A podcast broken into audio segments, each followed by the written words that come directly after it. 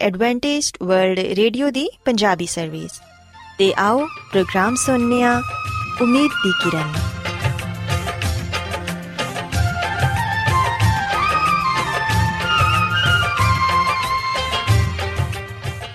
ਸਾਥਿਓ, ਮੈਂ ਤੁਹਾਡੀ ਮੇਜ਼ਬਾਨ ਫਰਾਸਲੀਮ ਪ੍ਰੋਗਰਾਮ ਉਮੀਦ ਦੀ ਕਿਰਨ ਦੇ ਨਾਲ ਤੁਹਾਡੀ ਖidmat 'ਚ ਹਾਜ਼ਰ ਹਾਂ। ਸਾਡੀ ਪੂਰੀ ਟੀਮ ਵੱਲੋਂ ਪ੍ਰੋਗਰਾਮ ਸੁਣਨ ਵਾਲੇ ਸਾਰੇ ਸਾਥੀਆਂ ਨੂੰ ਸਾਡਾ ਪਿਆਰ ਭਰਾ ਸਲਾਮ। ਕਬੂਲ ਹੋਏ ਸਾਥਿਓ ਉਮੀਦ ਕਰਨੇ ਆ ਕਿ ਤੁਸੀਂ ਸਾਰੇ ਖੁਦਾ ਤਾਲਾ ਦੇ ਫਜ਼ਲੋ ਕਰਮ ਨਾਲ ਖੈਰੀਅਤ ਨਾਲ ਹੋ ਤੇ ਸਾਡੀ ਇਹ ਦੁਆ ਹੈ ਕਿ ਤੁਸੀਂ ਜਿੱਥੇ ਕਿਤੇ ਵੀ ਰਹੋ ਖੁਦਾਵੰਦ ਖੁਦਾ ਤੁਹਾਡੇ ਨਾਲ ਹੋਣ ਤੇ ਤੁਹਾਡੀ ਹਿਫਾਜ਼ਤ ਤੇ ਰਹਿਨਮਾਈ ਕਰਨ ਸਾਥਿਓ ਇਸ ਤੋਂ ਪਹਿਲਾਂ ਕਿ ਅੱਜ ਦੇ ਪ੍ਰੋਗਰਾਮ ਨੂੰ ਸ਼ੁਰੂ ਕੀਤਾ ਜਾਏ ਆਓ ਪਹਿਲਾਂ ਪ੍ਰੋਗਰਾਮ ਦੀ ਤਫਸੀਲ ਸੁਣ ਲਵੋ ਤੇ ਪ੍ਰੋਗਰਾਮ ਦੀ ਤਫਸੀਲ ਕੁਝ ਇਸ ਤਰ੍ਹਾਂ ਹੈ ਕਿ ਪ੍ਰੋਗਰਾਮ ਦਾ ਆਗਾਜ਼ ਇੱਕ ਖੂਬਸੂਰਤ ਗੀਤ ਨਾਲ ਕੀਤਾ ਜਾਏਗਾ ਤੇ ਗੀਤ ਦੇ ਬਾਅਦ ਖਾਨਦਾਨੀ ਜ਼ਿੰਦਗੀ ਦਾ ਪ੍ਰੋਗਰਾਮ ਪੇਸ਼ ਕੀਤਾ ਜਾਏਗਾ। ਇਸ ਤੋਂ ਬਾਅਦ ਖੁਦਾਵੰਦ ਦੇ ਜ਼ਿੰਦਗੀ ਬਖਸ਼ ਕਲਾਮ ਚੋਂ ਪੈਗਾਮ ਪੇਸ਼ ਕੀਤਾ ਜਾਏਗਾ, ਜਿਹੜਾ ਕਿ ਸਾਡੇ ਕਦਮਾਂ ਦੇ ਲਈ ਚਿਰਾਗ ਤੇ ਸਾਡੀ ਰਾਹ ਦੇ ਲਈ ਰੋਸ਼ਨੀ ਹੈ। ਸੋ ਆਓ ਸਾਥੀਓ, ਪ੍ਰੋਗਰਾਮ ਦਾ ਆਗਾਜ਼ ਇਸ ਰੂਹਾਨੀ ਗੀਤ ਨਾਲ ਕਰਨੇ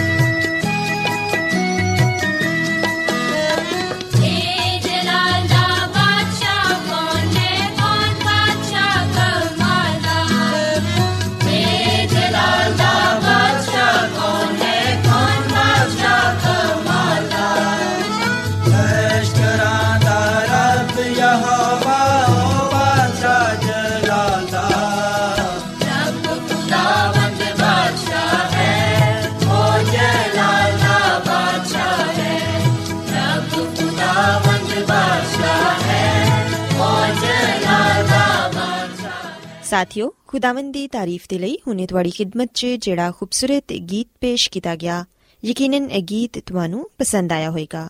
ਹੁਣ ਵੇਲਾ ਹੈ ਕਿ ਖਾਨਦਾਨੀ ਤਰਜ਼ੇ ਜ਼ਿੰਦਗੀ ਦਾ ਪ੍ਰੋਗਰਾਮ ਫੈਮਿਲੀ ਲਾਈਫਸਟਾਈਲ ਤੁਹਾਡੀ ਖidmat 'ਚ ਪੇਸ਼ ਕੀਤਾ ਜਾਏ। ਸਾਥਿਓ, ਅੱਜ ਦੇ ਪ੍ਰੋਗਰਾਮ 'ਚ ਮੈਂ ਇੱਕ ਬੜੇ ਹੀ ਆਮ ਜਿਹੇ ਮੌਜੂ ਤੇ ਗੱਲ ਕਰਾਂਗੀ।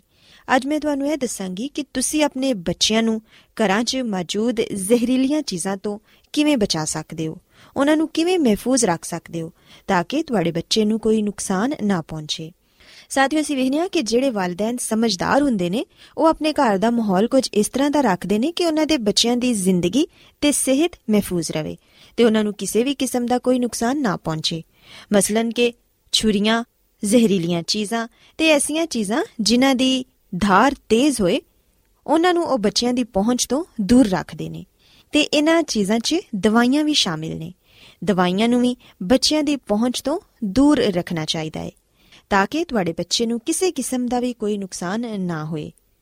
ਯਾਦ ਰੱਖੋ ਕਿ ਸੀੜੀਆਂ ਦੇ ਕਿਨਾਰਿਆਂ ਤੇ ਜੰਗਲਾ ਲੱਗਾ ਹੋਣਾ ਚਾਹੀਦਾ ਹੈ, ਤੇ ਅਗਰ ਤੁਹਾਡੇ ਘਰ ਸਵਿਮਿੰਗ ਪੂਲ ਹੈ, ਤੇ ਉਹਦੇ ਕਿਨਾਰੇ ਤੇ ਵੀ ਜੰਗਲਾ ਲੱਗਾ ਹੋਣਾ ਚਾਹੀਦਾ ਹੈ, ਤਾਂ ਕਿ ਬੱਚਾ ਪਾਣੀ 'ਚ ਨਾ ਡਿੱਗ ਜਾਏ, ਤੇ ਅਗਰ ਬੱਚਾ ਪਾਣੀ 'ਚ ਡਿੱਗ ਜਾਏਗਾ, ਤੇ ਫਿਰ ਉਹਦੇ ਡੁੱਬਣ ਦਾ ਖਤਰਾ ਵੀ ਹੋ ਸਕਦਾ ਹੈ। ਇਸੇ ਤਰ੍ਹਾਂ ਸੀੜੀਆਂ ਦੇ ਗਿਰਦ ਵੀ ਜੰਗਲਾ ਹੋਣਾ ਚਾਹੀਦਾ ਹੈ ਤਾਂ ਕਿ ਬੱਚਾ ਉਹਨੂੰ ਪਕੜ ਕੇ ਥੱਲੇ ਉਤਰੇ ਤੇ ਉਹਨੂੰ ਪਕੜ ਕੇ ਹੀ ਉੱਤੇ ਚੜੇ ਇਹਦੇ ਇਲਾਵਾ ਸਾਥੀਓ, ਅਸੀਂ ਵੇਖਨੀਆ ਕਿ ਜਿਹੜੀਆਂ ਪੋਲੀਥੀਨ ਦੀਆਂ ਥੈਲੀਆਂ ਹੁੰਦੀਆਂ ਨੇ, ਉਹ ਵੀ ਬੱਚਿਆਂ ਦੇ ਲਈ ਬੜੀਆਂ ਹੀ ਨੁਕਸਾਨਦੇ ਹੁੰਦੀਆਂ ਨੇ। ਉਹਨਾਂ ਨੂੰ ਵੀ ਬੱਚਿਆਂ ਦੀ ਪਹੁੰਚ ਤੋਂ ਦੂਰ ਰੱਖਣਾ ਚਾਹੀਦਾ ਹੈ ਕਿਉਂਕਿ ਬੱਚੇ ਇਹਨਾਂ ਥੈਲੀਆਂ ਦੇ ਨਾਲ ਖੇਲਦੇ-ਖੇਲਦੇ ਉਹਨਾਂ ਨੂੰ ਆਪਣੇ ਸਿਰ ਤੇ ਚੜਾ ਲੈਂਦੇ ਨੇ, ਜਿੰਦੀ ਵਜ੍ਹਾ ਨਾਲ ਉਹਨਾਂ ਦਾ ਦਮ ਘੁੱਟ ਸਕਦਾ ਹੈ ਸੋ ਇਸ ਲਈ ਪੋਲੀਥੀਨ ਦੀਆਂ ਥੈਲੀਆਂ ਵੀ ਬੱਚਿਆਂ ਤੋਂ ਦੂਰ ਰੱਖੋ। ਇਹਦੇ ਇਲਾਵਾ ਚੁੱਲ੍ਹਾ, ਅਵਨ ਤੇ ਇਸਤਰੀ ਨੂੰ ਕਦੀ ਵੀ ਔਨ ਕਰਕੇ ਦੂਸਰੇ ਕੰਮਾਂ 'ਚ ਮਸਰੂਫ ਨਾ ਹੋ ਜਾਓ ਜਾਂ ਬੱਚਿਆਂ ਨੂੰ ਇਸ ਜਗ੍ਹਾ ਨਾ ਛੱਡੋ ਜਿੱਥੇ ਇਹ ਚੀਜ਼ਾਂ ਮੌਜੂਦ ਹੋਣ। ਕਿਉਂਕਿ ਸਾਥੀਓ, ਅਗਰ ਤੁਹਾਡੇ ਕਿਚਨ 'ਚ ਚੁੱਲ੍ਹਾ ਜਲ ਰਿਹਾ ਹੈ ਤੇ ਬੱਚਾ ਕਿਚਨ 'ਚ ਹੀ ਖੇਲ ਰਿਹਾ ਹੈ ਤੇ ਗਲਤੀ ਦੇ ਨਾਲ ਉਹ ਆਪਣਾ ਹੱਥ ਜਲਾ ਸਕਦਾ ਹੈ ਜਾਂ ਫਿਰ ਉਹ ਕਿਸੇ ਚੀਜ਼ ਨੂੰ ਅੱਗ ਲਗਾ ਸਕਦਾ ਹੈ ਇਹਦੇ ਇਲਾਵਾ ਅਗਰ ਤੁਸੀਂ ਇਸਤਰੀ ਔਨ ਕਰਕੇ ਛੱਡ ਦਿੱਤੀ ਹੈ ਤੇ ਕਿਸੇ ਹੋਰ ਕੰਮ 'ਚ ਲੱਗ ਗਏ ਹੋ, ਤੇ ਬੱਚਾ ਉਸ ਜਲਦੀ ਹੋਈ ਇਸਤਰੀ ਨੂੰ ਆਪਣਾ ਹੱਥ ਲਗਾ ਸਕਦਾ ਹੈ ਜਿੰਦੀ ਵਜ੍ਹਾ ਨਾਲ ਉਹਨੂੰ ਨੁਕਸਾਨ ਪਹੁੰਚ ਸਕਦਾ ਹੈ ਅਗਰ ਤੁਸੀਂ ਅਵਨ ਵਗੈਰਾ ਵੀ ਯੂਜ਼ ਕਰਦੇ ਹੋ ਤੇ ਬੱਚਿਆਂ ਨੂੰ ਉਹਦੇ ਤੋਂ ਵੀ ਦੂਰ ਰੱਖੋ। ਕਿਉਂਕਿ ਸਾਥੀਓ, ਅਗਰ ਬੱਚਾ ਇਹਨਾਂ ਚੀਜ਼ਾਂ ਦੇ ird-gird ਮੌਜੂਦ ਹੈ ਤੇ ਹਾਦਸੇ ਦਾ ਖਤਰਾ ਉਨਾ ਹੀ ਜ਼ਿਆਦਾ ਹੈ ਸੋ ਇਸ ਲਈ ਕੋਸ਼ਿਸ਼ ਕਰੋ ਕਿ ਐਸੀਆਂ ਚੀਜ਼ਾਂ ਤੋਂ ਬੱਚਿਆਂ ਨੂੰ ਦੂਰ ਰੱਖੋ। ਸਾਥੀਓ, ਅਸੀਂ ਵੇਖਨੀਆ ਕਿ ਬਾਜ਼ ਔਕਾਤ ਬੱਚੇ ਘਰ 'ਚ ਜ਼ਹਿਰੀਲੀਆਂ ਚੀਜ਼ਾਂ ਖਾ ਲੈਂਦੇ ਨੇ। ਤੇ ਵਾਲਿਦੈਨ ਨੂੰ ਇਹ ਪਤਾ ਹੀ ਨਹੀਂ ਚੱਲਦਾ ਕਿ ਬੱਚੇ ਦੇ ਪੇਟ 'ਚ ਐਸੀ ਕਿਹੜੀ ਚੀਜ਼ ਚਲੀ ਗਈ ਹੈ ਜਿੰਦੀ ਵਜ੍ਹਾ ਨਾਲ ਉਹਦੀ ਹਾਲਤ ਵਿਗੜ ਗਈ ਹੈ।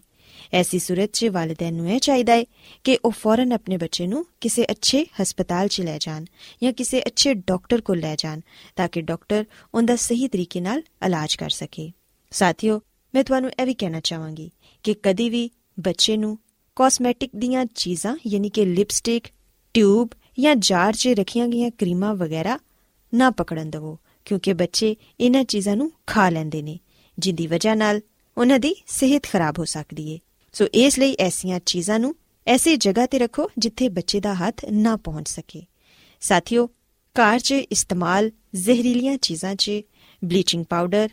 ਡਿਟਰਜੈਂਟ ਫਿਨਾਈਲ ਵਗੈਰਾ ਵੀ ਸ਼ਾਮਿਲ ਨੇ। ਐਸੀਆਂ ਚੀਜ਼ਾਂ ਨੂੰ ਹਮੇਸ਼ਾ ਐਸੀ ਪੈਕਿੰਗ 'ਚ ਖਰੀਦੋ ਜਿਨ੍ਹਾਂ ਨੂੰ ਆਸਾਨੀ ਨਾਲ ਖੋਲਣਾ ਮੁਮਕਿਨ ਨਾ ਹੋਏ। ਫਰਸ਼ ਸਾਫ਼ ਕਰਨ ਵਾਲੀਆਂ ਦਵਾਈਆਂ ਤੇ ਕੱਪੜੇ ਧੋਣ ਦੇ ਲਈ ਬਲੀਚ ਜਾਂ ਸਰਫ ਵਗੈਰਾ ਬੱਚਿਆਂ ਦੀ ਪਹੁੰਚ ਤੋਂ ਦੂਰ ਰੱਖੋ। ਗੱਡੀਆਂ 'ਚ ਇਸਤੇਮਾਲ ਹੋਣ ਵਾਲੇ ਕੈਮੀਕਲ ਤੇ ਜਰਾਸੀਮ ਕਸ਼ ਦਵਾਈਆਂ ਬੱਚਿਆਂ ਦੀ ਪਹੁੰਚ ਤੇ ਨਜ਼ਰਾਂ ਤੋਂ ਦੂਰ ਰੱਖੋ, ਬਲਕਿ ਇਹਨਾਂ ਨੂੰ ਕਿਸੇ ਮਹਿਫੂਜ਼ ਖਾਨਿਆਂ 'ਚ ਤਾਲਿਆਂ ਦੇ ਅੰਦਰ ਬੰਦ ਕਰਕੇ ਰੱਖੋ, ਤਾਂ ਕਿ ਬੱਚਾ ਐਸੀਆਂ ਚੀਜ਼ਾਂ ਨੂੰ ਪਕੜ ਹੀ ਨਾ ਸਕੇ। ਸਾਥੀਓ, ਗਜ਼ਾਈ ਅਸ਼ਿਆ ਤੇ ਸਫ਼ਾਈ ਸੁਥਰਾਈ ਦੇ ਲਈ ਇਸਤੇਮਾਲ ਕੀਤੀ ਜਾਣ ਵਾਲੀਆਂ ਚੀਜ਼ਾਂ ਕਦੀ ਵੀ ਇੱਕ ਜਗ੍ਹਾ ਤੇ ਨਾ ਰੱਖੋ, ਬਲਕਿ ਦਵਾਈਆਂ ਤੇ ਕੈਮੀਕਲ ਇੱਕ ਜਗ੍ਹਾ ਤੇ ਹੋਣੇ ਚਾਹੀਦੇ ਨੇ ਤੇ ਖਾਣ ਪੀਣ ਵਾਲੀਆਂ ਜਿਹੜੀਆਂ ਚੀਜ਼ਾਂ ਨੇ, ਉਹ ਦੂਸਰੀ ਜਗ੍ਹਾ ਤੇ ਹੋਣੀਆਂ ਚਾਹੀਦੀਆਂ ਨੇ। ਯਾਦ ਰੱਖੋ ਕਿ ਬੱਚੇ ਦੀ ਮੌਜੂਦਗੀ 'ਚ ਦਵਾਈ ਦਾ ਇਸਤੇਮਾਲ ਵੀ ਨਾ ਕਰੋ, ਕਿਉਂਕਿ ਬੱਚੇ ਜੋ ਕੁਝ ਵੇਖਦੇ ਨੇ, ਉਹ ਖੁਦ ਆਪਣੇ ਤੌਰ ਤੇ ਕਰਨ ਦੀ ਕੋਸ਼ਿਸ਼ ਕਰਦੇ ਨੇ, ਜਿਹੜਾ ਕਿ ਉਹਨਾਂ ਦੇ ਲਈ ਨੁਕਸਾਨਦੇ ਸਾਬਿਤ ਹੋ ਸਕਦਾ ਹੈ। ਸਾਥੀਓ, ਇੱਕ ਖਾਸ ਗੱਲ ਜਿਹੜੀ ਮੈਂ ਤੁਹਾਨੂੰ ਦੱਸਣਾ ਚਾਹਾਂਗੀ, ਉਹ ਹੈ ਵੇ ਕਿ ਦਵਾਈ ਉੱਤੇ ਲੇਬਲ ਜਾਂ ਜਿਹੜੀਆਂ ਹਫਾਜ਼ਤੀ ਤਰਕੀਬਾਂ ਲਿਖੀਆਂ ਹੁੰਦੀਆਂ ਨੇ, ਉਹਨਾਂ ਨੂੰ ਗੈਰ ਜ਼ਰੂਰੀ ਨਾ ਸਮਝੋ। ਕਿਸੇ ਐਸੀ ਪੈਕਿੰਗ, ਡੱਬੇ ਜਾਂ ਬੋਤਲ 'ਚ ਰੱਖੀ ਗਈ ਦਵਾ ਕਦੀ ਇਸਤੇਮਾਲ ਨਾ ਕਰੋ, ਜਿੰਦੇ ਉੱਤੇ ਕੋਈ ਲੇਬਲ ਨਾ ਲੱਗਿਆ ਹੋਵੇ ਤੇ ਤੁਹਾਨੂੰ ਇਹ ਯਕੀਨ ਨਾ ਹੋਏ ਕਿ ਇਹ ਉਹੀ ਦਵਾਈ ਹੈ ਜਿਹੜੀ ਕਿ ਤੁਸੀਂ ਇਸਤੇਮਾਲ ਕਰਨੀ ਹੈ ਇਹਦੇ ਇਲਾਵਾ ਸਾਥੀਓ, ਅਗਰ ਤੁਸੀਂ ਕੋਈ ਦਵਾਈ ਜਾਂ ਕੈਮੀਕਲ ਇਸਤੇਮਾਲ ਕਰ ਰਹੇ ਹੋ ਤੇ ਦਰਮਿਆਨ 'ਚ ਕੋਈ ਆ ਜਾਏ ਜਾਂ ਕਿਸੇ ਹੋਰ ਕੰਮ ਦੀ ਵਜ੍ਹਾ ਨਾਲ ਤੁਹਾਨੂੰ ਆਪਣੀ ਜਗ੍ਹਾ ਤੋਂ ਹਟਣਾ ਪਏ, ਤੇ ਦਵਾਈ ਜਾਂ ਕੈਮੀਕਲ ਨੂੰ ਆਪਣੇ ਨਾਲ ਹੀ ਲੈਂਦੇ ਜਾਓ, ਕਿਉਂਕਿ ਤੁਹਾਡੀ ਗੈਰ ਮੌਜੂਦਗੀ 'ਚ ਬੱਚੇ ਨੂੰ ਉਸ ਦਵਾਈ ਜਾਂ ਕੈਮੀਕਲ ਦੀ ਵਜ੍ਹਾ ਨਾਲ ਨੁਕਸਾਨ ਪਹੁੰਚ ਸਕਦਾ ਹੈ ਕਿਉਂਕਿ ਬੱਚਾ ਚੰਦ ਹੀ ਸੈਕਿੰਡ 'ਚ ਐਸੀ ਚੀਜ਼ ਦੇ ਕਰੀਬ ਪਹੁੰਚ ਜਾਂਦਾ ਹੈ ਜਿੰਦੇ ਤੋਂ ਉਹਨੂੰ ਮਨਾ ਕੀਤਾ ਗਿਆ ਹੋਵੇ ਸੋ ਇਸ ਲਈ, ਇhtiyat ਵਾਲਿਦੈਨ ਦੀ ਜ਼ਿੰਮੇਵਾਰੀ ਹੈ ਤੇ ਅਗਰ ਵਾਲਿਦੈਨ ਇhtiyat ਨਾਲ ਕੰਮ ਲੈਣਗੇ, ਤੇ ਫਿਰ ਯਕੀਨਨ ਉਹ ਆਪਣੇ ਬੱਚਿਆਂ ਨੂੰ ਹਰ ਤਰ੍ਹਾਂ ਦੀ ਮੁਸ਼ਕਲ ਤੇ ਮੁਸੀਬਤ ਤੋਂ ਬਚਾ ਸਕਣਗੇ। ਸਾਥੀਓ, ਤੁਹਾਨੂੰ ਇਹ ਪਤਾ ਹੋਣਾ ਚਾਹੀਦਾ ਹੈ ਕਿ ਤੁਹਾਡਾ ਬੱਚਾ ਜਿਸਮਾਨੀ ਤੌਰ ਤੇ ਕੀ ਕੁਝ ਕਰ ਸਕਦਾ ਹੈ ਜਾਂ ਕਿੱਥੋਂ ਤੱਕ ਉਹਦੀ ਰਸਾਈ ਹੋ ਸਕਦੀ ਹੈ ਅਗਰ ਤੁਹਾਡੇ ਬੱਚੇ ਨੇ ਗੁੱਟਨਿਆਂ ਦੇ ਜਾਂ ਹੱਥਾਂ ਦੇ ਬਲ ਫਰਸ਼ ਤੇ ਰਿੰਗਣਾ ਸਿੱਖ ਲਿਆ ਹੈ ਤੇ ਕਿਚਨ, ਸਿੰਕ ਦੇ ਥੱਲੇ ਫਨਾਈਲ ਜਾਂ ਇਸ ਕਿਸਮ ਦੇ ਖਤਰਨਾਕ ਕੈਮੀਕਲ ਮਹਿਫੂਜ਼ ਨਾ ਕਰੋ, ਬਲਕਿ ਇਹਨਾਂ ਨੂੰ ਕਿਸੇ ਉੱਚੀ ਜਗ੍ਹਾ ਤੇ ਰੱਖੋ ਜਿੱਥੇ ਬੱਚੇ ਦਾ ਹੱਥ ਨਾ ਪਹੁੰਚ ਸਕੇ ਬੱਚੇ ਨੇ ਅਗਰ ਕੋਈ ਜ਼ਹਿਰੀਲੀ ਚੀਜ਼ ਨਿਗਲ ਲਈਏ ਤੇ ਉਹਨੂੰ ਕਹਿ ਨਹੀਂ ਆ ਰਹੀ ਤੇ ਫਿਰ ਸਾਥੀਓ ਫੌਰਨ ਉਹਨੂੰ ਡਾਕਟਰ ਦੇ ਕੋਲ ਲੈ ਜਾਓ ਤਾਂ ਕਿ ਡਾਕਟਰ ਉਹਦਾ ਬਿਹਤਰ ਤਰੀਕੇ ਨਾਲ ਇਲਾਜ ਕਰ ਸਕੇ ਇਹਦੇ ਇਲਾਵਾ ਅਗਰ ਅੱਖ 'ਚ ਕੋਈ ਜ਼ਹਿਰੀਲੀ ਚੀਜ਼ ਚਲੀ ਗਈ ਹੈ ਤੇ ਅੱਖਾਂ ਦੇ ਅੰਦਰ ਸਾਦਾ ਪਾਣੀ ਦੇ ਛੱਟੇ ਮਾਰੋ ਤੇ ਮਰੀਜ਼ ਨੂੰ ਫੌਰਨ ਹਸਪਤਾਲ ਲੈ ਜਾਓ ਜ਼ਹਿਰੀਲੀ ਗੈਸ ਜਾਂ ਧੂਏ ਦੀ ਵਜ੍ਹਾ ਨਾਲ ਅਗਰ ਦਮ ਕੋਟ ਰਿਹਾ ਹੋਏ ਤੇ ਫੌਰਨ ਐਸੀ ਜਗ੍ਹਾ ਤੋਂ ਹਟ ਜਾਓ, ਬਲਕਿ ਖੁੱਲੀ ਜਗ੍ਹਾ ਤੇ ਚਲੇ ਜਾਓ, ਜਿੱਥੇ ਤਾਜ਼ਾ ਹਵਾ ਆ ਰਹੀ ਹੋਏ। ਸਾਥੀਓ, ਯਾਦ ਰੱਖੋ ਕਿ ਕਿਸੇ ਵੀ ਕਿਸਮ ਦੀ ਜ਼ਹਿਰੀਲੀ ਗੈਸ ਨਾਲ ਭਰੇ ਹੋਏ ਕਮਰੇ 'ਚ ਹਫਾਜ਼ਤੀ ਇੰਤਜ਼ਾਮਾਤ ਦੇ ਬਗੈਰ ਦਾਖਲ ਨਾ ਹੋਵੋ, ਕਿਉਂਕਿ ਉਹ ਤੁਹਾਡੀ ਜਾਨ ਦੇ ਲਈ ਖਤਰੇ ਦਾ ਬਾਇਸ ਹੈ ਸੋ ਸਾਥੀਓ, ਮੈਂ ਉਮੀਦ ਕਰਨੀ ਆ ਕਿ ਤੁਹਾਨੂੰ ਅੱਜ ਦੀਆਂ ਗੱਲਾਂ ਪਸੰਦ ਆਈਆਂ ਹੋਣਗੀਆਂ ਤੇ ਤੁਸੀਂ ਇਸ ਗੱਲ ਨੂੰ ਸਿੱਖਿਆ ਹੋਵੇਗਾ ਕਿ ਵਾਲਿਦੈਨ ਕਿਸ ਤਰ੍ਹਾਂ ਆਪਣੇ ਬੱਚਿਆਂ ਦੀ ਅੱਛੀ ਦੇਖਭਾਲ ਕਰਕੇ ਤੇ ਇhtiyati ਤਦਾਬੀਰ ਤੇ ਅਮਲ ਕਰਕੇ ਉਹਨਾਂ ਨੂੰ ਬੇਸ਼ੁਮਾਰ ਖਤਰਿਆਂ ਤੋਂ ਮਹਿਫੂਜ਼ ਰੱਖ ਸਕਦੇ ਨੇ। ਸੋ ਸਾਥੀਓ, ਮੇਰੀ ਦੁਆ ਹੈ ਕਿ ਖੁਦਾਵੰਦ ਖੁਦਾ ਤੁਹਾਡੇ ਨਾਲ ਹੋਣ ਤੇ ਤੁਹਾਨੂੰ ਤੇ ਤੁਹਾਡੇ ਖਾਨਦਾਨ ਨੂੰ ਆਪਣੀਆਂ ਬਹੁਤ ਸਾਰੀਆਂ ਬਰਕਤਾਂ ਨਾਲ ਨਵਾਜ਼ੇ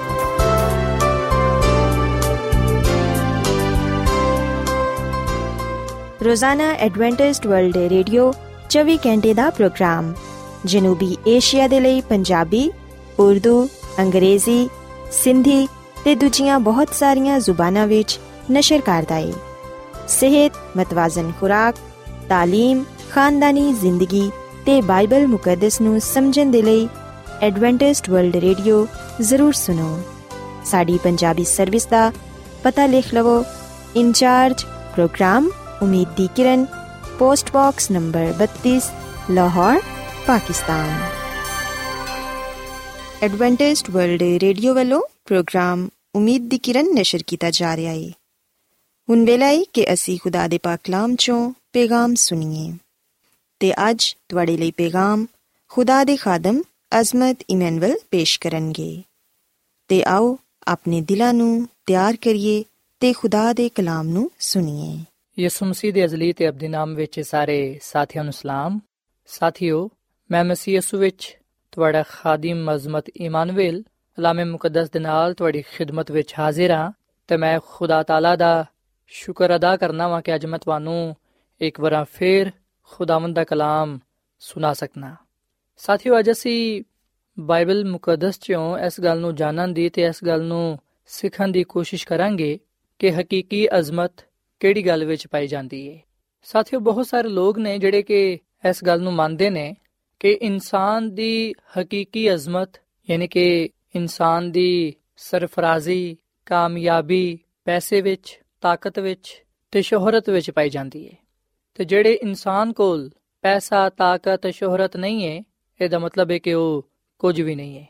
ਉਹ ਇਸ ਦੁਨੀਆ ਵਿੱਚ ਫਜ਼ੂਲ ਹੈ ਉਹਦੀ ਕੋਈ ਅਹਿਮੀਅਤ ਨਹੀਂ ਹੈ ਕਿਉਂਕਿ ਉਹਦੇ ਕੋਲ ਨਾ ਤੇ ਪੈਸਾ ਵੇ, ਨਾ ਹੀ ਤਾਕਤ ਹੈ ਤੇ ਨਾ ਹੀ ਸ਼ੋਹਰਤ ਹੈ ਆਓ ਸਾਥੀਓ, ਅਸੀਂ ਇਸ ਗੱਲ ਨੂੰ ਜਾਣੀਏ ਕਿ ਇਨਸਾਨ ਦੀ ਹਕੀਕੀ ਅਜ਼ਮਤ ਯਾਨੀ ਕਿ ਇਨਸਾਨ ਦੀ ਸਰਫਰਾਜ਼ੀ, ਕਾਮਯਾਬੀ ਕਿਹੜੀ ਗੱਲ ਵਿੱਚ ਪਾਈ ਜਾਂਦੀ ਹੈ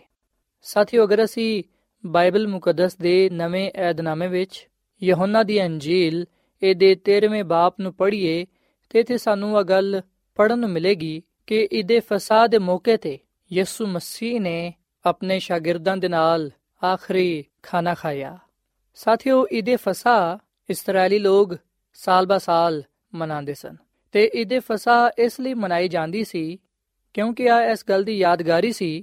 ਕਿ ਖੁਦਾ ਨੇ ਕਿਸ ਤਰ੍ਹਾਂ ਬਨੀ ਇਸਰਾਇਲ ਨੂੰ ਮਿਸਰ ਦੀ ਗੁਲਾਮੀ ਤੋਂ ਆਜ਼ਾਦੀ ਬਖਸ਼ੀ ਔਰ ਫਿਰ ਕਿਸ ਤਰ੍ਹਾਂ ਖੁਦਾ ਨੇ ਇਸਰਾਇਲ ਦੇ ਪਲੋਠਿਆਂ ਨੂੰ ਮਹਿਫੂਜ਼ ਰੱਖਿਆ ਤੇ ਮਿਸਰੀਆਂ ਦੇ ਪਲੋਠਿਆਂ ਨੂੰ ਮਾਰਿਆ। ਸੋ ਬਨੀ ਇਸਰਾਇਲ ਇਹਦੇ ਫਸਾ ਤੇ ਆਪਣੀ ਆਜ਼ਾਦੀ ਦਾ ਦਿਨ ਮਨਾਉਂਦੇ ਸਨ। ਤੇ ਇਸ ਗੱਲ ਨੂੰ ਯਾਦ ਕਰਦੇ ਸਨ, ਲੋਕਾਂ ਵਿੱਚ ਇਸ ਗੱਲ ਦਾ ਜ਼ਿਕਰ ਕਰਦੇ ਸਨ ਕਿ ਕਿਸ ਤਰ੍ਹਾਂ ਖੁਦਾ ਨੇ ਉਹਨਾਂ ਨੂੰ ਮੌਜਜ਼ਾਨਾ ਤੌਰ ਨਾਲ ਮਿਸਰ ਦੀ ਗੁਲਾਮੀ ਚੋਂ ਆਜ਼ਾਦ ਕਰਵਾਇਆ। ਉਹਨਾਂ ਦੀਆਂ ਜ਼ਿੰਦਗੀਆਂ ਵਿੱਚ ਮੌਜਜ਼ੇ ਕੀਤੇ। ਤੇ ਸਾਥੀਓ, ਇਹਦੇ ਫਸਾਦ ਦੇ ਮੌਕੇ ਤੇ ਯਿਸੂ ਮਸੀਹ ਨੇ ਆਪਣੇ ਸ਼ਾਗਿਰਦਾਂ ਦੇ ਨਾਲ ਮਿਲ ਕੇ ਇਸ਼ਾਇਰ ਰਬਾਨੀ ਦੀ ਰਸਮ ਨੂੰ ਕਾਇਮ ਕੀਤਾ। ਇਸ ਰਸਮ ਵਿੱਚ ਯਿਸੂ ਮਸੀਹ ਨੇ ਆਪਣੇ ਸ਼ਾਗਿਰਦਾਂ ਦੇ ਨਾਲ ਮਿਲ ਕੇ ਖਾਣਾ ਖਾਦਾ ਔਰ ਫਿਰ ਆਪਣੇ ਸ਼ਾਗਿਰਦਾਂ ਦੇ ਪੈਰਾਂ ਨੂੰ ਵੀ ਉਹਨੇ ਧੋਤਾ।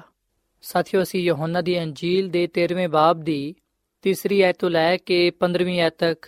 ਆ ਗੱਲ ਪੜ੍ਹਨੇ ਆ ਕਿ ਯਿਸੂ ਮਸੀਹ ਨੇ ਉੱਠ ਕੇ ਕੱਪੜੇ ਉਤਾਰੇ ਤੇ ਰੁਮਾਲ ਲੈ ਕੇ ਆਪਣੀ ਕਮਰ ਦੇ ਨਾਲ ਬੰਨਿਆ ਇਹ ਤੋਂ ਬਾਅਦ ਬਰਤਨ ਵਿੱਚ ਪਾਣੀ ਪਾ ਕੇ ਸ਼ਾਗਿਰਦਾਂ ਦੇ ਪੈਰਾਂ ਨੂੰ ਧੋਤਾ ਤੇ ਜਿਹੜਾ ਰੁਮਾਲ ਉਹਨੇ ਕਮਰ ਤੇ ਬੰਨਿਆ ਸੀ, ਉਹਦੇ ਨਾਲ ਉਹਨੇ ਉਹਨਾਂ ਦੇ ਪੈਰਾਂ ਨੂੰ ਸਾਫ਼ ਕੀਤਾ। ਫਿਰ ਉਹ ਸ਼ਮਾਉਨ ਪਤਰਸ ਤੱਕ ਆਇਆ ਤੇ ਉਹਨੇ ਯਿਸੂ ਮਸੀਹ ਨੂੰ ਆਖਿਆ ਕਿ ਖੁਦਾਵੰਦ, ਤੂੰ ਮੇਰੇ ਪੈਰਾਂ ਨੂੰ ਨਾ ਧੋ। ਪਰ ਯਿਸੂ ਮਸੀਹ ਨੇ ਜਵਾਬ ਦਿੱਤਾ ਕਿ ਮੈਂ ਤੈਨੂੰ ਕਹਿਣਾ ਵਾਂ ਕਿ ਜੋ ਮੈਂ ਕਰਨਾ ਵਾਂ, ਹੁਣ ਤੂੰ ਨਹੀਂ ਜਾਣਦਾ, ਮਗਰ ਬਾਅਦ ਵਿੱਚ ਸਮਝੇਗਾ। ਪਤਰਸ ਨੇ ਉਹਨੂੰ ਆਖਿਆ ਕਿ ਤੂੰ ਮੇਰੇ ਪੈਰ ਕਦੀ ਵੀ ਨਹੀਂ ਧੋ ਸਕੇਗਾ। ਯਿਸੂ ਨੇ ਜਵਾਬ ਦਿੱਤਾ ਕਿ ਅਗਰ ਮੈਂ ਤੇਰੇ ਪੈਰ ਨਾ ਧੋਵਾਂ, ਤੇ ਫਿਰ ਤੂੰ ਮੇਰੇ ਨਾਲ ਸ਼ਰੀਕ ਨਹੀਂ ਹੈ ਸ਼ਮਾਉਨ ਪਤਰਸ ਨੇ ਉਹਨੂੰ ਆਖਿਆ, ਕਿ ਖੁਦਾਵੰਦ, ਸਿਰਫ ਮੇਰੇ ਪੈਰ ਹੀ ਨਹੀਂ, ਬਲਕਿ ਮੇਰੇ ਹੱਥ ਤੇ ਸਿਰ ਵੀ ਧੋ ਦੇ। ਯਿਸੂ ਮਸੀਹ ਨੇ ਜਵਾਬ ਦਿੱਤਾ ਕਿ ਜਿਹੜਾ ਨਾ ਚੁੱਕਿਆ ਹੈ, ਉਹਦੇ ਪੈਰਾਂ ਦੇ ਸਿਵਾ ਔਰ ਕੁਝ ਧੋਣ ਦੀ ਜ਼ਰੂਰਤ ਨਹੀਂ ਹੈ, ਬਲਕਿ ਉਹ ਪਾਕ ਹੈ ਤੇ ਤੁਸੀਂ ਪਾਕ ਹੋ, ਪਰ ਸਾਰੇ ਦੇ ਸਾਰੇ ਨਹੀਂ। ਕਿਉਂਕਿ ਯਿਸੂ ਮਸੀਹ ਆਪਣੇ ਪਕੜਵਾਨ ਵਾਲੇ ਨੂੰ ਜਾਣਦਾ ਸੀ, ਇਸ ਲਈ ਉਹਨੇ ਆ ਗੱਲ ਕਹੀ ਕਿ ਤੁਸੀਂ ਸਾਰੇ ਪਾਕ ਨਹੀਂ। ਫਿਰ ਜਦੋਂ ਉਹ ਉਹਨਾਂ ਦੇ ਪੈਰ ਧੋ ਚੁੱਕਿਆ, ਉਹਨੇ ਆਪਣੇ ਕੱਪੜੇ ਪਾਏ ਤੇ ਫਿਰ ਬਹਿ ਗਿਆ ਤੇ ਉਹਨਾਂ ਨੂੰ ਕਹਿਣ ਲੱਗਾ ਕਿ ਕੀ ਤੁਸੀਂ ਜਾਣਦੇ ਹੋ ਕਿ ਮੈਂ ਤੁਹਾਡੇ ਨਾਲ ਕੀ ਕੀਤਾ ਹੈ? ਤੁਸੀਂ ਮੈਨੂੰ ਉਸਤਾਦ ਤੇ ਖੁਦਾਵੰਦ ਕਹਿੰਦੇ ਹੋ ਤੇ ਸਹੀ ਕਹਿੰਦੇ ਹੋ, ਕਿਉਂਕਿ ਮੈਂ ਹੈ ਵਾਂ। ਸੋ ਜਦੋਂ ਮੈਂ ਖੁਦਾਵੰਦ ਤੇ ਉਸਤਾਦ ਨੇ ਤੁਹਾਡੇ ਪੈਰਾਂ ਨੂੰ ਧੋਤਾ ਹੈ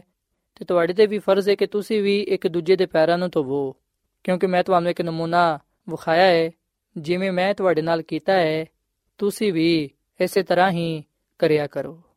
ਸੋ ਸਾਥੀਓ, ਅਸੀਂ ਬਾਈਬਲ ਮੁਕੱਦਸ ਦੇ ਇਸ ਹਵਾਲੇ ਵਿੱਚ ਆ ਗੱਲ ਪੜ੍ਹਨੇ ਆ ਕਿ ਯਿਸੂ ਮਸੀਹ ਨੇ ਆਪਣੇ ਸ਼ਾਗਿਰਦਾਂ ਦੇ ਪੈਰਾਂ ਨੂੰ ਧੋਤਾ। ਯਿਸੂ ਮਸੀਹ ਨੇ ਪੈਰ ਧੋਣ ਦੀ ਰਸਮ ਨੂੰ ਕਾਇਮ ਕੀਤਾ। ਸਾਥੀਓ, ਇਸ ਗੱਲ ਨੂੰ ਯਾਦ ਰੱਖੋ ਕਿ ਉਸ ਦੌਰ ਵਿੱਚ ਜਦੋਂ ਵੀ ਕੋਈ ਸ਼ਖਸ ਕਿਸੇ ਜ਼ਿਆਫਤ ਵਿੱਚ ਜਾਂਦਾ ਸੀ, ਉਹ ਸਭ ਤੋਂ ਪਹਿਲਾਂ ਨਾਂਦਾ ਸੀ ਤੇ ਫਿਰ ਜਦੋਂ ਉਹ ਉਸ ਜਗ੍ਹਾ ਤੇ ਪਹੁੰਚਦਾ ਜਿੱਥੇ ਜ਼ਿਆਫਤ ਹੁੰਦੀ ਸੀ, ਉੱਥੇ ਸਿਰਫ ਉਹਦੇ ਪੈਰਾਂ ਨੂੰ ਧੋਤਾ ਜਾਂਦਾ ਸੀ। ਫਿਰ ਉਹ ਸ਼ਖਸ ਉਸ ਜ਼ਿਆਫਤ ਵਿੱਚ ਸ਼ਰੀਕ ਹੁੰਦਾ। ਸੋ ਅਸੀਂ ਵੇਖਨੇ ਕਿ ਯਿਸੂ ਮਸੀਹ ਨੇ ਵੀ ਇਸ ਖਾਸ ਰਸਮ ਨੂੰ ਇੱਕ ਖਾਸ ਅਹਿਮੀਅਤ ਦਿੱਤੀ। ਯਿਸੂ ਮਸੀਹ ਨੇ ਪੈਰ ਧੋਣ ਦੀ ਰਸਮ ਨੂੰ ਕਾਇਮ ਕਰਕੇ ਆਪਣੇ ਸ਼ਾਗਿਰਦਾਂ ਨੂੰ ਕੁਝ ਸਿਖਾਣਾ ਚਾਹਿਆ। ਤੇ ਅੱਜ ਉਹ ਸਾਨੂੰ ਵੀ ਉਹੀ ਗੱਲ ਸਿਖਾਣਾ ਚਾਹੁੰਦਾ ਹੈ, ਜਿਹੜੀ ਉਹਨੇ ਆਪਣੇ ਸ਼ਾਗਿਰਦਾਂ ਨੂੰ ਸਿਖਾਈ। ਸਾਥੀਓ, ਖੁਦਾਵੰਦ ਯਿਸੂ ਮਸੀਹ ਨੇ ਕਿਉਂ ਆਪਣੇ ਸ਼ਾਗਿਰਦਾਂ ਦੇ ਪੈਰਾਂ ਨੂੰ ਧੋਤਾ? ਯਾਦ ਰੱਖੋ ਕਿ ਜਦੋਂ ਅਸੀਂ ਬਪਤਿਸਮਾ ਲੈਨੇ ਆ ਉਸ ਵੇਲੇ ਅਸੀਂ ਰੂਹਾਨੀ ਤੌਰ ਨਾਲ ਪਾਕ ਸਾਫ਼ ਹੋ ਜਾਣੇ ਆ ਸਾਡੇ ਗੁਨਾਹ ਦੂਰ ਹੋ ਜਾਂਦੇ ਨੇ, ਅਸੀਂ ਹਰ ਤਰ੍ਹਾਂ ਦੀ ਨਾਪਾਕੀ ਤੋਂ ਦੂਰ ਹੋ ਜਾਣੇ ਆ ਤੇ ਯਿਸੂ ਮਸੀਹ ਵਿੱਚ ਨਵੀਂ ਜ਼ਿੰਦਗੀ ਦਾ ਆਗਾਜ਼ ਕਰ ਦਿੰਨੇ ਆ ਤੇ ਪੈਰ ਧੋਣ ਦੀ ਰਸਮ ਤੋਂ ਮੁਰਾਦ ਹੈ ਕਿ ਜਿਹੜਾ ਇਸ ਗੁਨਾਹ ਭਰੀ ਦੁਨੀਆ ਵਿੱਚ ਰਹਿ ਕੇ ਕਦੀ-ਕਦੀ ਕੋਈ ਨਾ ਕੋਈ ਗਲਤੀ ਖਤਾ ਕਰ ਦਿੰਦਾ ਹੈ, ਉਹਨੂੰ ਦੁਬਾਰਾ ਬਪਤਿਸਮਾ ਲੈਣ ਦੀ ਜ਼ਰੂਰਤ ਨਹੀਂ ਹੈ, ਬਲਕਿ ਸਿਰਫ ਪੈਰ ਧੋ ਕੇ ਉਹ ਆਪਣੀ ਗਲਤੀਆਂ, ਖਤਾਵਾਂ ਨੂੰ, ਗੁਨਾਹਾਂ ਨੂੰ ਯਿਸੂ ਮਸੀਹ ਦੇ ਹਜ਼ੂਰ ਮੰਨ ਸਕਦਾ ਹੈ ਤੇ ਉਹਦੇ ਕੋਲੋਂ ਮਾਫੀ ਪਾ ਸਕਦਾ ਹੈ। ਸਾਥੀਓ, ਖੁਦਾਵੰਦ ਯਿਸੂ ਮਸੀਹ ਦੇ ਪੈਰ ਧੋਣ ਦੀ ਇਸ ਖੂਬਸੂਰਤ ਰਸਮ ਤੋਂ ਅਸੀਂ ਇਹ ਸਬਕ ਪਾਣੇ ਆ ਕਿ ਅਸੀਂ ਜਿਹੜੇ ਰੋਜ਼ਮਰਾ ਦੀ ਜ਼ਿੰਦਗੀ ਵਿੱਚ ਗਲਤੀ ਖਤਾਵਾਂ ਕਰਨੇ ਆ ਉਹਨਾਂ ਤੋਂ ਮਾਫੀ ਪਾਉਣ ਦੇ ਲਈ ਸਾਨੂੰ ਬਾਰ-ਬਾਰ ਬਪਤਿਸਮਾ ਲੈਣ ਦੀ ਜ਼ਰੂਰਤ ਨਹੀਂ ਹੈ, ਬਲਕਿ ਜਿਹੜਾ ਇੱਕ ਦਫਾ ਬਪਤਿਸਮਾ ਲੈ ਚੁੱਕਿਆ ਹੈ, ਉਹਨੂੰ ਦੁਬਾਰਾ ਬਪਤਿਸਮਾ ਲੈਣ ਦੀ ਜ਼ਰੂਰਤ ਨਹੀਂ ਹੈ। ਬਲਕਿ ਸਾਥੀਓ, ਅਸੀਂ ਇਸ ਰਸਮ ਵਿੱਚ ਸ਼ਾਮਿਲ ਹੋ ਕੇ ਜਿਹੜੀ ਕਿ ਯਿਸੂ ਮਸੀਹ ਨੇ ਕਾਇਮ ਕੀਤੀ ਹੈ ਇਸ਼ਾਇਰ ਰਬਾਨੀ ਦੀ ਰਸਮ, ਪਾਕ ਸ਼ਰਾਕਤ, ਇਹਦੇ ਵਿੱਚ ਸ਼ਾਮਿਲ ਹੋ ਕੇ ਅਸੀਂ ਆਪਣੀ ਗਲਤੀ ਖਤਾਵਾਂ ਦੀ, ਗੁਨਾਹਾਂ ਦੀ ਮਾਫੀ ਯਿਸੂ ਮਸੀਹ ਕੋਲ ਪਾ ਸਕਨੇ ਆ। ਤੇ ਸਾਥੀਓ, ਨਾ ਸਿਰਫ ਅਸੀਂ ਇਸ ਰਸਮ ਤੋਂ ਆ ਸਬਕ ਪਾਣੇ ਆ, ਬਲਕਿ ਯਾਦ ਰੱਖੋ ਕਿ ਇਸ ਪਾਕ ਰਸਮ ਵਿੱਚ, ਜਿਹਦੇ ਵਿੱਚ ਅਸੀਂ ਵਿਖਨੇ ਕਿ ਯਿਸੂ ਮਸੀਹ ਨੇ ਸ਼ਾਗਿਰਦਾਂ ਦੇ ਪੈਰਾਂ ਨੂੰ ਧੋਤਾ, ਇਹਦੇ ਵਿੱਚ ਅਸੀਂ ਹਲੀਮੀ ਤੇ ਖਾਕਸਾਰੀ ਦਾ ਵੀ ਸਬਕ ਪਾਣੇ ਆ। ਸਾਥੀਓ,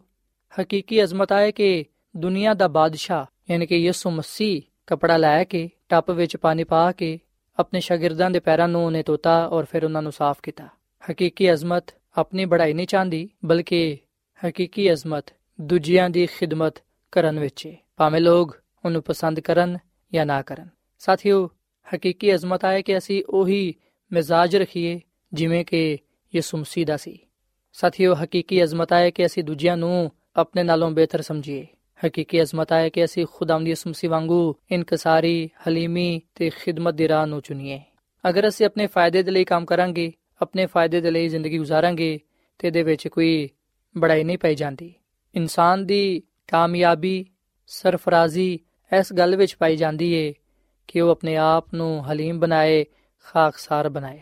ਸਾਥੀਓ, ਖੁਦਾ ਦੀ ਖਾਦਮਾ ਮਿਸਿਸ ਐਲਨ ਜੀ ਵਾਈਟ, ਆਪਣੀ ਕਿਤਾਬ ਹਦਾਇਤ ਬਰਾਏ ਕਲੀਸਿਆ ਕਿਤਾਬ ਨੰਬਰ 2 ਤੇ ਦੇ ਸਫਾ ਨੰਬਰ 155 ਵਿੱਚ ਆ ਗੱਲ ਲਿਖਦੀ ਏ ਕਿ ਮਸੀਹ ਖੁਦਾਵੰਦ ਨੇ ਆਪਣੇ ਸ਼ਾਗਿਰਦਾਂ ਦੇ ਨਾਲ ਆਪਣੀ ਮੁਹੱਬਤ ਦਾ ਇਜ਼ਹਾਰ ਕੀਤਾ। ਯਿਸੂ ਮਸੀਹ ਨੇ ਜਿਹੜਾ ਉਹਨਾਂ ਨੂੰ ਨਮੂਨਾ ਦਿੱਤਾ, ਉਹ ਉਹਨੂੰ ਕਦੀ ਵੀ ਨਹੀਂ ਭੁੱਲ ਸਕਦੇ ਸਨ। ਸ਼ਾਗਿਰਦ ਆ ਜਾਣਦੇ ਸਨ ਕਿ ਆਸਮਾਨੀ ਖੁਦਾ ਨੇ ਸਾਰੇ ਸ਼ੈਵਾਂ ਇਹਦੇ ਹੱਥ ਵਿੱਚ ਕਰ ਦਿੱਤੀਆਂ ਨੇ ਔਰ ਆ ਕੇ ਉਹ ਖੁਦਾ ਕੋਲੋਂ ਆਇਆ ਹੈ ਤੇ ਵਾਪਸ ਉੱਥੇ ਹੀ ਜਾਏਗਾ। ਤੇ ਯਿਸੂ ਮਸੀਹ ਨੂੰ ਵੀ ਆਪਣੀ ਅਲੂਹੀਅਤ ਦਾ ਪੂਰਾ ਪੂਰਾ ਅਹਿਸਾਸ ਸੀ। ਮਗਰ ਉਹਨੇ ਸ਼ਾਹੀ ਤਾਜ ਤੇ ਸ਼ਾਹੀ ਪੁਸ਼ਾਕ ਨੂੰ ਉਤਾਰ ਦਿੱਤਾ ਤੇ ਖਾਦਮ ਦੀ ਸੂਰਤ ਇਖਤਿਆਰ ਕੀਤੀ। ਉਹ ਇੱਕ ਖਾਦਮ ਦੀ ਤਰ੍ਹਾਂ ਕਮਰ ਬੰਨ ਕੇ ਇੱਕ ਖਾਦਮ ਦਾ ਕੰਮ ਉਹਨੇ ਇੰਜਾਮ ਦਿੱਤਾ। ਮਸੀਹ ਖੁਦਾਵੰ ਚਾਹੁੰਦਾ ਸੀ ਕਿ ਉਹਦੇ ਸ਼ਾਗਿਰਦ ਇਸ ਗੱਲ ਨੂੰ ਸਮਝਣ ਕਿ ਉਹਨੇ ਉਹਨਾਂ ਦੇ ਪੈਰਾਂ ਨੂੰ ਧੋਤਾ ਹੈ, ਮਗਰ ਇਸ ਵਜ੍ਹਾ ਤੋਂ ਉਹਦੀ ਅਲੂਹੀਅਤ ਵਿੱਚ ਕੋਈ ਫ਼ਰਕ ਨਹੀਂ ਪਿਆ। ਐਸੇ ਲਈ ਯਿਸੂ ਮਸੀਹ ਨੇ ਫਰਮਾਇਆ ਕਿ ਤੁਸੀਂ ਮੈਨੂੰ ਉਸਤਾਦ ਤੇ ਖੁਦਾਵੰਦ ਕਹਿੰਦੇ ਹੋ ਤੇ ਸਹੀ ਕਹਿੰਦੇ ਹੋ ਕਿਉਂਕਿ ਮੈਂ ਹਾਂ ਵਾਂ। ਇਸ ਤਰ੍ਹਾਂ ਯਿਸੂ ਮਸੀਹ ਨੇ ਉਸ ਖਿਦਮਤ ਨੂੰ ਬਜ਼ੁਰਗੀ ਤੇ ਹਸ਼ਮਤ عطا ਫਰਮਾਈ ਜਿਹੜੀ ਉਹਨੇ ਆਪਣੇ ਸ਼ਾਗਿਰਦਾਂ ਦੇ سپرد ਕੀਤੀ ਸੀ ਕੋਈ ਹੋਰ ਸ਼ਖਸ ਯਿਸੂ ਮਸੀਹ ਦੇ ਵਾਂਗੂ ਸਰਬੁਲੰਦ ਨਹੀਂ ਕੀਤਾ ਗਿਆ ਸੀ ਫਿਰ ਵੀ ਉਹਨੇ ਖਾਦਮ ਦੀ ਸੂਰਤ ਇਖਤਿਆਰ ਕੀਤੀ ਤੇ ਖਿਦਮਤ ਕਰਨ ਦੇ ਲਈ ਤਿਆਰ ਹੋ ਗਿਆ ਯਿਸੂ ਮਸੀਹ ਨੇ ਫਰਮਾਇਆ ਕਿ ਮੈਂ ਖਿਦਮਤ ਕਰਵਾਉਣ ਦੇ ਲਈ ਨਹੀਂ ਬਲਕਿ ਖਿਦਮਤ ਕਰਨ ਦੇ ਲਈ ਆਇਆ ਹਾਂ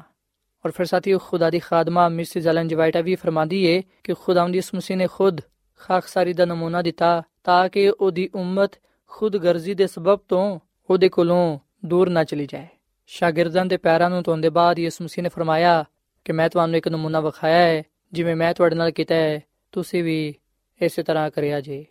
ਇਸ ਕਲਾਮ ਵਿੱਚ ਯਿਸੂ ਮਸੀਹ ਨੇ ਹਲੀਮੀ ਤੇ ਖਾਕਸਾਰੀ ਦਾ ਸਬਕ ਦਿੱਤਾ ਹੈ। ਸੋ ਸਾਥੀਓ, ਅਸੀਂ ਹਮੇਸ਼ਾ ਇਸ ਗੱਲ ਨੂੰ ਯਾਦ ਰੱਖੀਏ ਕਿ ਜਦੋਂ ਅਸੀਂ ਆਪਣੇ ਆਪ ਨੂੰ ਖਾਕਸਾਰ ਬਣਾਉਂਦੇ ਆ ਹਲੀਮ ਬਣਾਉਂਦੇ ਆ ਉਦੋਂ ਖੁਦਾਵੰਦ ਸਾਨੂੰ ਕਬੂਲ ਕਰਦਾ ਹੈ। ਖੁਦਾ ਨੂੰ ਆ ਗੱਲ ਪਸੰਦ ਆਂਦੀ ਏ। ਸਾਥੀਓ, ਅਗਰ ਅਸੀਂ ਯਿਸੂ ਮਸੀਹ ਵਾਂਗੂ ਇਨਕਸਾਰੀ ਤੇ ਖਿਦਮਤ ਦੇ ਰਸਤੇ ਨੂੰ ਚੁਣਾਂਗੇ, ਉਸ ਵੇਲੇ ਯਕੀਨਨ ਅਸੀਂ ਵੀ ਯਿਸੂ ਮਸੀਹ ਵਾਂਗੂ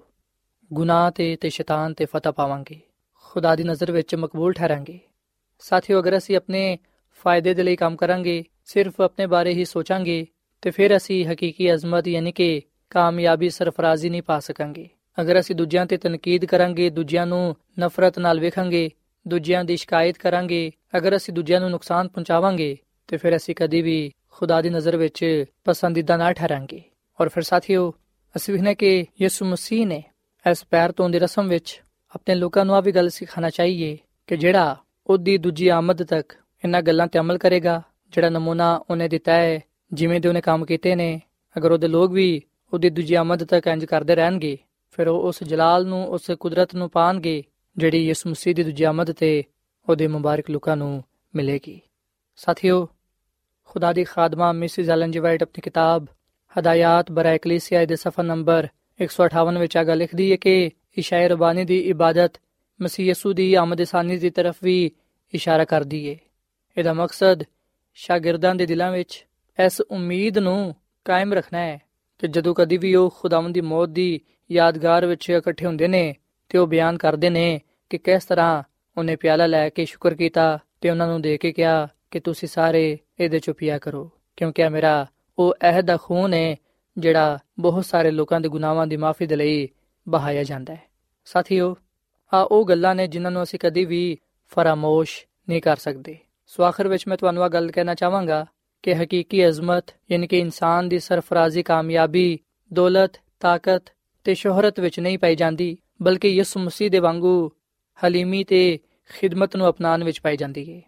ਯਿਸੂ ਮਸੀਹ ਨੇ ਸਾਨੂੰ ਉਹ ਰਸਤਾ ਵਿਖਾਇਆ ਹੈ, ਸਾਨੂੰ ਉਹ ਨਮੂਨਾ ਦਿੱਤਾ ਹੈ, ਜਿਹਨੂੰ ਅਸੀਂ ਅਪਣਾ ਕੇ ਕਾਮਯਾਬੀ ਸਰਫਰਾਜ਼ੀ ਪਾ ਸਕਨੇ ਆ ਸੋ ਯਿਸੂ ਮਸੀਹ ਵਿੱਚ ਹੀ ਸਾਡੀ ਕਾਮਯਾਬੀ ਸਰਫਰਾਜ਼ੀ ਪਾਈ ਜਾਂਦੀ ਏ ਜਿਹੜਾ ਕੋਈ ਵੀ ਯਿਸੂ ਮਸੀਹ ਤੇ ਈਮਾਨ ਲਿਆਏਗਾ, ਉਹ ਹਲਾਕ ਨਹੀਂ ਹੋਏਗਾ, ਬਲਕਿ ਉਹ ਹਮੇਸ਼ਾ ਦੀ ਜ਼ਿੰਦਗੀ ਪਾਏਗਾ। ਸੋ ਸਾਥੀਓ, ਅੱਜ ਮੈਂ ਤੁਹਾਡੇ ਅੱਗੇ ਆ ਅਪੀਲ ਕਰਨਾ ਕਿ ਤੁਸੀਂ ਖੁਦਾਮ ਦੀ ਯਿਸੂ ਮਸੀਹ ਨੂੰ ਆਪਣਾ ਸ਼ਖਸੀ ਨਜਾਤ ਦੇਹਿੰਦਾ تسلیم ਕਰੋ ਤੇ ਯਿਸੂ ਮਸੀਹ ਦੇ ਨਕਸ਼ੇ ਕਦਮ ਤੇ ਚੱਲੋ ਜਿਹੜੀ ਖਿਦਮਤ ਜਿਹੜਾ ਨਮੂਨਾ ਯਿਸੂ ਮਸੀਹ ਨੇ ਸਾਡੇ سپرد ਕੀਤਾ ਹੈ ਅਸੀਂ ਉਹਦੇ ਤੇ ਅਮਲ ਪੈਰਾ ਹੋਈਏ ਤੇ ਹਲੀਮੀ ਦੀ ਤੇ ਖਿਦਮਤ ਦੀ ਜ਼ਿੰਦਗੀ ਨੂੰ ਗੁਜ਼ਾਰੀਏ ਤਾਂ ਕਿ ਜਦੋਂ ਯਿਸੂ ਮਸੀਹ ਆਏ ਅਸੀਂ ਉਹਦੇ ਹਜ਼ੂਰ ਰਾਸਤਬਾਜ਼ ਠਹਿਰੀਏ ਤੇ ਉਸ ਬਾਦਸ਼ਾਹਤ ਵਿੱਚ ਜਾ ਸਕੀਏ ਜਿਹੜੀ ਕਿ ਖੁਦਾਵੰਦ ਨੇ ਆਪਣੇ ਲੋਕਾਂ ਦੇ ਲਈ ਤਿਆਰ ਕੀਤੀ ਹੈ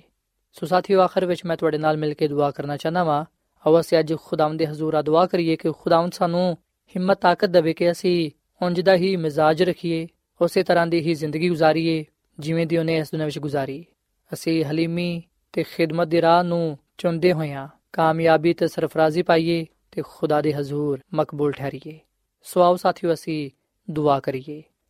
ਐ ਜ਼ਮੀਨ ਤੇ ਆਸਮਾਨ ਦੇ ਖਾਲਕ ਤੇ ਮਾਲਿਕ ਜ਼ਿੰਦਾ ਖੁਦਾਵੰਦ, ਅਸੀਂ ਤੇਰੇ ਹਜ਼ੂਰਾਨੇ ਆ, ਤੇਰੇ ਨਾਮ ਨੂੰ ਮੁਬਾਰਕ ਕਹਨੇ ਆ ਕਿਉਂਕਿ ਤੂੰ ਭਲਾ ਖੁਦਾ ਹੈ ਅਸੀਂ ਤੇਰਾ ਸ਼ੁਕਰ ਅਦਾ ਕਰਨੇ ਆ ਕਿ ਤੂੰ ਸਾਨੂੰ ਹਕੀਕੀ ਅਜ਼ਮਤ ਯਾਨੀ ਕਿ ਸਰਫਰਾਜ਼ੀ ਤੇ ਕਾਮਯਾਬੀ ਦੀ ਰਾਹ ਵਿਖਾਈਏ ਤੇ ਸਾਨੂੰ ਤੂੰ ਆ ਸਿਖਾਇਆ ਹੈ ਕਿ ਜਿਹੜਾ ਇਸ ਦੁਨੀਆ ਵਿੱਚ ਹਲੀਮੀ ਦੀ ਜ਼ਿੰਦਗੀ گزارੇਗਾ ਖਿਦਮਤ ਦੀ ਰੂਹ ਨੂੰ ਅਪਣਾਏਗਾ, ਉਹ ਯਕੀਨਨ ਤੇਰੇ ਹਜ਼ੂਰ ਮਕਬੂਲ ਠਹਿਰੇਗਾ ਤੇ ਇਸ ਦੁਨੀਆ ਵਿੱਚ ਤੇਰੀ ਤਾਕਤ ਨਾਲ, ਤੇਰੀ ਰਹਿਨਮਾਈ ਨਾਲ ਕਾਮਯਾਬੀ ਤੇ ਸਰਫਰਾਜ਼ੀ ਪਾ ਸਕੇਗਾ। ਐ ਖੁਦਾ ਅਸੀਂ ਤੇਰੇ ਅੱਗੇ ਦੁਆ ਕਰਨੇ ਆ ਕਿ ਸਾਨੂੰ ਤੂੰ ਹਲੀਮੀ ਤੇ ਫਰੋਤਨੀ ਦੀ ਜ਼ਿੰਦਗੀ عطا ਫਰਮਾ ਖਿਦਮਤ ਦੀ ਰੂਹ عطا ਫਰਮਾ ਤਾਂ ਕਿ ਅਸੀਂ ਇੱਕ ਦੂਜੇ ਨਾਲ ਮੁਹੱਬਤ ਕਰਦੇ ਹੋਈਆਂ ਇੱਕ ਦੂਜੇ ਦੀ ਖਿਦਮਤ ਕਰਦੇ ਹੋਈਆਂ ਮਿਲ ਜੁਲ ਕੇ ਰਹਿੰਦੇ ਹੋਈਆਂ ਤੇਰੇ ਕਲਾਮ ਨੂੰ ਪੂਰਾ ਕਰ ਸਕੀਏ ਤੇ ਤੇਰੀਆਂ ਬਰਕਤਾਂ ਨੂੰ ਪਾਣ ਵਾਲੀ ਬਣੀਏ ਐ ਖੁਦਾ ਮੈਂ ਦੁਆ ਕਰਨਾ ਵਾ ਇਹਨਾਂ ਪਰਾਵਾਂ ਵਾਸਤੇ ਨਾ ਪੈਣਾ ਵਾਸਤੇ ਜਿਨ੍ਹਾਂ ਨੇ ਤੇਰੇ ਕਲਾਮ ਨੂੰ ਸੁਣਿਆ ਹੈ ਇਹਨਾਂ ਨੂੰ ਤੂੰ ਬੜੀ ਬਰਕਤ ਦੇ ਇਹਨਾਂ ਦੇ ਖਾਨਦਾਨਾਂ ਨੂੰ ਬੜੀ ਬਰਕਤ ਦੇ ਜਿਹੜੇ ਲੋਕ ਬਿਮਾਰ ਨੇ ਤੂੰ ਉਹਨਾਂ ਨੂੰ ਸ਼ਿਫਾ ਦੇ ਐ ਖੁਦਾਵੰਦ ਆਪਣੇ ਇਹਨਾਂ ਲੋਕਾਂ ਨੂੰ ਤੂੰ ਹਲੀਮੀ ਤੇ ਫਰੋਤਨੀ ਬਖਸ਼, ਖਿਦਮਤ ਦੀ ਰਾਹ ਵਖਾ, ਤਾਂ ਕਿ ਆ ਉਸ ਰਸਤੇ ਤੇ ਚੱਲਦੇ ਹੋਇਆਂ ਤੇਰੇ ਕੋਲੋਂ ਬਰਕਤ ਪਾ ਸਕਣ ਤੇ ਇਸ ਦੁਨੀਆਂ ਵਿੱਚ ਤੇਰੇ ਜਲਾਲ ਨੂੰ ਜ਼ਾਹਿਰ ਕਰਨ ਵਾਲੇ ਬਣਨ। ਐ ਖੁਦਾਵੰਦ ਅੱਜ ਦੇ ਇਸ ਕਲਾਮ ਦੇ ਵਸਿਲੇ ਨਾਲ ਸਾਨੂੰ ਬੜੀ ਬਰਕਤ ਦੇ, ਕਿਉਂਕਿ ਇਹ ਸਭ ਕੁਝ ਮੰਗ ਲੈਨੇ ਆ ਯਿਸੂ ਮਸੀਹ ਦੇ ਨਾਮ ਵਿੱਚ। ਆਮੀਨ। ਐਡਵੈਂਟਿਸਟ ਵਰਲਡ ਰੇਡੀਓ ਵੱਲੋਂ ਪ੍ਰੋਗਰਾਮ ਉਮੀਦ ਦੀ ਕਿਰਨ ਨਿਸ਼ਰ ਕੀਤਾ ਜਾ ਰਿਹਾ ਸੀ। ਉਮੀਦ ਕਰਨੇ ਆ ਕਿ ਅੱਜ ਦਾ ਪ੍ਰੋਗਰਾਮ ਤੁਹਾਨੂੰ ਪਸੰਦ ਆਇਆ ਹੋਵੇਗਾ। ਆਪਣੀ ਦੁਆਇਆ ਦੁਰਖਾਸਤਾਂ ਦੇ ਲਈ ਤੇ ਬਾਈਬਲ ਮੁਕੱਦਸ ਨੂੰ ਜਾਣਨ ਦੇ ਲਈ ਤੁਸੀਂ ਸਾਨੂੰ ਇਸ ਨੰਬਰ ਤੇ WhatsApp ਕਰੋ। ਨੰਬਰ ਨੋਟ ਕਰ ਲਵੋ 001 747 281 2849 ਸਾਥਿਓ, ਤੁਸੀਂ ਸਾਡੇ ਪ੍ਰੋਗਰਾਮ ਇੰਟਰਨੈਟ ਤੇ ਵੀ ਸੁਣ ਸਕਦੇ ਹੋ। ਸਾਡੀ ਵੈਬਸਾਈਟ ਹੈ www.awr.org ਕੱਲ ਇਸੇ ਵੇਲੇ ਤੇ ਇਸੇ ਫ੍ਰੀਕਵੈਂਸੀ ਤੇ ਫਿਰ ਤੁਹਾਡੇ ਨਾਲ ਮੁਲਾਕਾਤ ਹੋਏਗੀ। ਹੁਣ ਆਪਣੀ ਮੇਜ਼ਬਾਨ ਫਰਾਜ਼ ਸਲੀਮ ਨੂੰ ਇਜਾਜ਼ਤ ਦਿਓ। ਖੁਦਾ ਹਾਫਿਜ਼।